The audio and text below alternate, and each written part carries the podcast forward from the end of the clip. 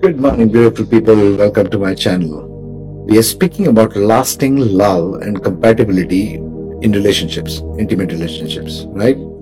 Now we come to the fourth nakshatra of Rohini. All right. Rohini, the nakshatra of Krishna, Lord Krishna. He was born under Rohini nakshatra.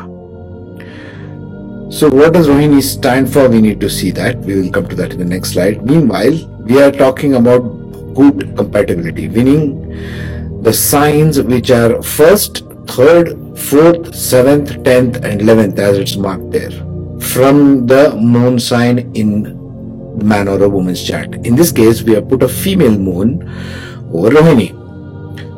Why? Because Taurus is a female nakshatra. Taurus is a female sign. Okay, Rohini is a female nakshatra also, I would think. I'm not sure right now. So let us just take the female sign. Taurus is a female sign. So female Taurus will be compatible more on with the males of this 3, 4, 7, 11, 10 and 11, right? But having said that, caveat is generally man or woman's moon will be compatible in these positions, okay? And this is just one factor about the eight of the Ashtakuta factors. There are many other factors, but we are just taking the consideration for long lasting love and compatibility only. And we will examine the characteristics of intimacy that Rohini Nakshatra brings to the table, brings in a partnership, man or a woman. So, what is Rohini Nakshatra? Mm, if your moon is in Rohini Nakshatra, not in the first house, ignore the houses. In Rohini Nakshatra in Taurus, who are you compatible with? Number one, man or a moon's moon in Pushya or Punarvasu nakshatra in Gemini. Because Punarvasu, remember, many nakshatras go into other signs also, right? Like Punarvasu also goes into Gemini. First three padas are in Gemini. Only the last pada is in Cancer. The third sign from Taurus becomes Cancer, not the third house. The third sign from Taurus, wherever whichever house it is sitting in, becomes Cancer. The Punarvasu Nakshatra, the last pada of Punarvasu Nakshatra, which is falls in Cancer, that is compatible with Rohini, not the other three padas, not the first three padas. Be very careful of how you interpret this. Of course, there is Pushya Nakshatra in Cancer. Why am I matching Devgana, Manushagana to Devgana? Because what are here for in relationships? We are here to go to the higher planes. Manushya, Rakshasa to Manusha, Manusha to Devgana. This is the transcendence of purpose. There's a transcendence of relationship there. Okay? We are going from lower realms to the higher realms. That is beginning from Rakshasa, going to Manusha, going towards Devgana. That's the objective. So we want to, whenever we have Manusha Gana in the moon sign, we want to match it with hopefully a Devgana. Manusha Gana is also fine, but never Rakshasa Gana we don't want to go downward in a relationship we want to go upward in a relationship in terms of vibration energies okay? So that's the first level number 3 over there. Number 4 the fourth sign from taurus if your moon is in rohini nakshatra your compatible man or woman should have their moon in purva falguni or uttar falguni in leo. Moon in leo for a man or a woman but in Purva Falguni or Uttar Falguni, not in Magha Nakshatra because Magha Nakshatra is Rakshasgana. Not good idea. Although it can be compatible. Think of it this way. From Rakshasagana going to Manusha, going to Devgana, it is the dilution of the intensity of materialism and earthly passion. You want to go from earthly passion towards more higher and abstract forms of passion. Best I can call it that. Next, if your moon is in Rohini Nakshatra, hopefully woman, but man also will do, right? If your moon is in Taurus, in Rohini Nakshatra, the next compatible level of partnership for you would be in Anuradha Nakshatra in Scorpio, Taurus Scorpio axis. And this I'm guessing would be Krishna and Radha, Radha Krishna as we say because Anuradha means following Radha and Rohini was Krishna's nakshatra. This axis is a very good match. Anuradha is extremely devoted to her partner, die hard partnership, right? Devotional love. They will be devoted to their partner no matter what. So if the moon is in Anuradha Nakshatra and the man's Nakshatra is in Rohini, it's a very good match for a nice, solid, grounded, romantic relationship. Next one. From the 10th sign of Taurus. From the 10th sign of Taurus is Aquarius. So, if man's or moon's uh, sign is in Taurus in Rohini Nakshatra, the next compatibility will be Purva Bhadrapada in Aquarius. Remember, Purva Bhadrapada also goes some into Pisces, as you can see there.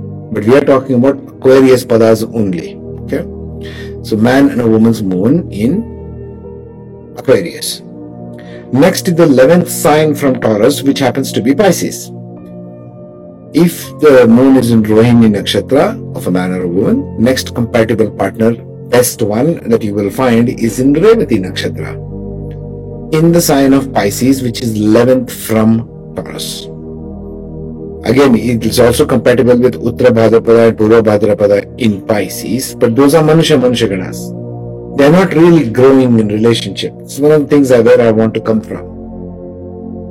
A relationship is meant for soul growth. One of the things, main things about relationship is for soul growth, not just for having a two-bit romance and two two minutes in bed. Okay, there's lots more happening in a relationship in terms of soul growth. That's where I'm coming from, right?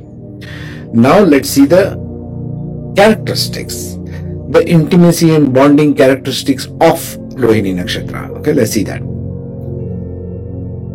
So, what are the characteristics of Rohini Nakshatra?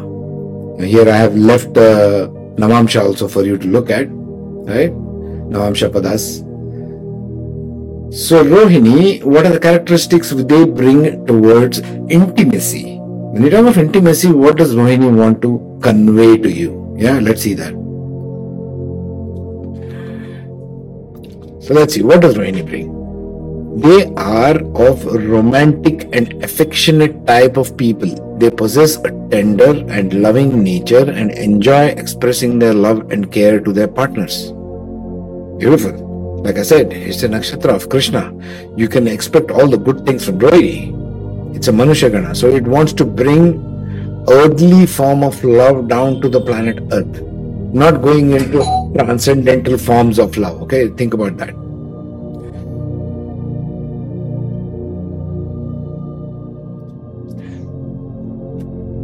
Let us get back. Okay.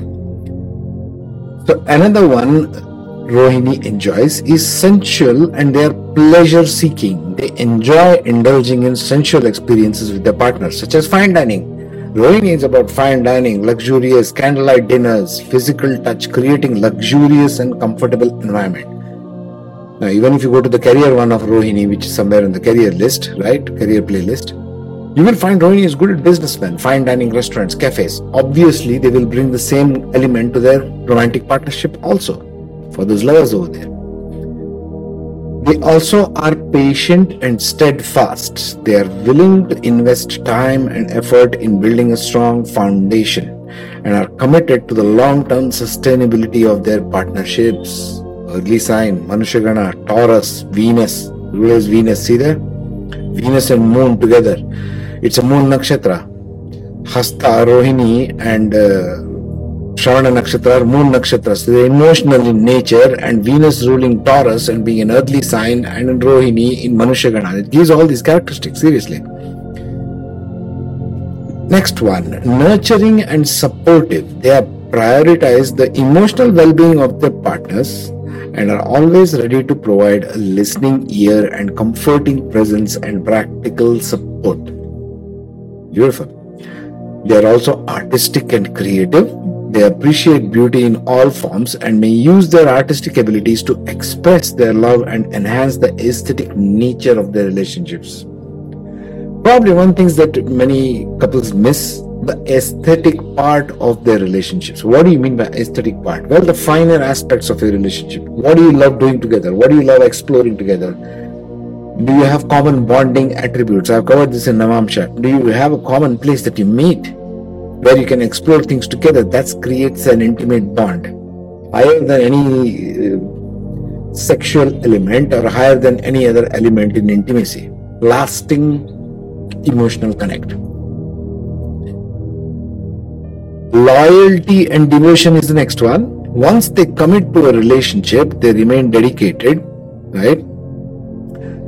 And faithful and expecting the same level of loyalty in return. Loyalty and devotion. One one man woman or one woman man, right? That kind of a thing stable and reliable, they strive to create a secure, dependable environment for themselves and their partners, ensuring a strong foundation of their love. So they're more earthly creatures, that's why the word foundation figures in.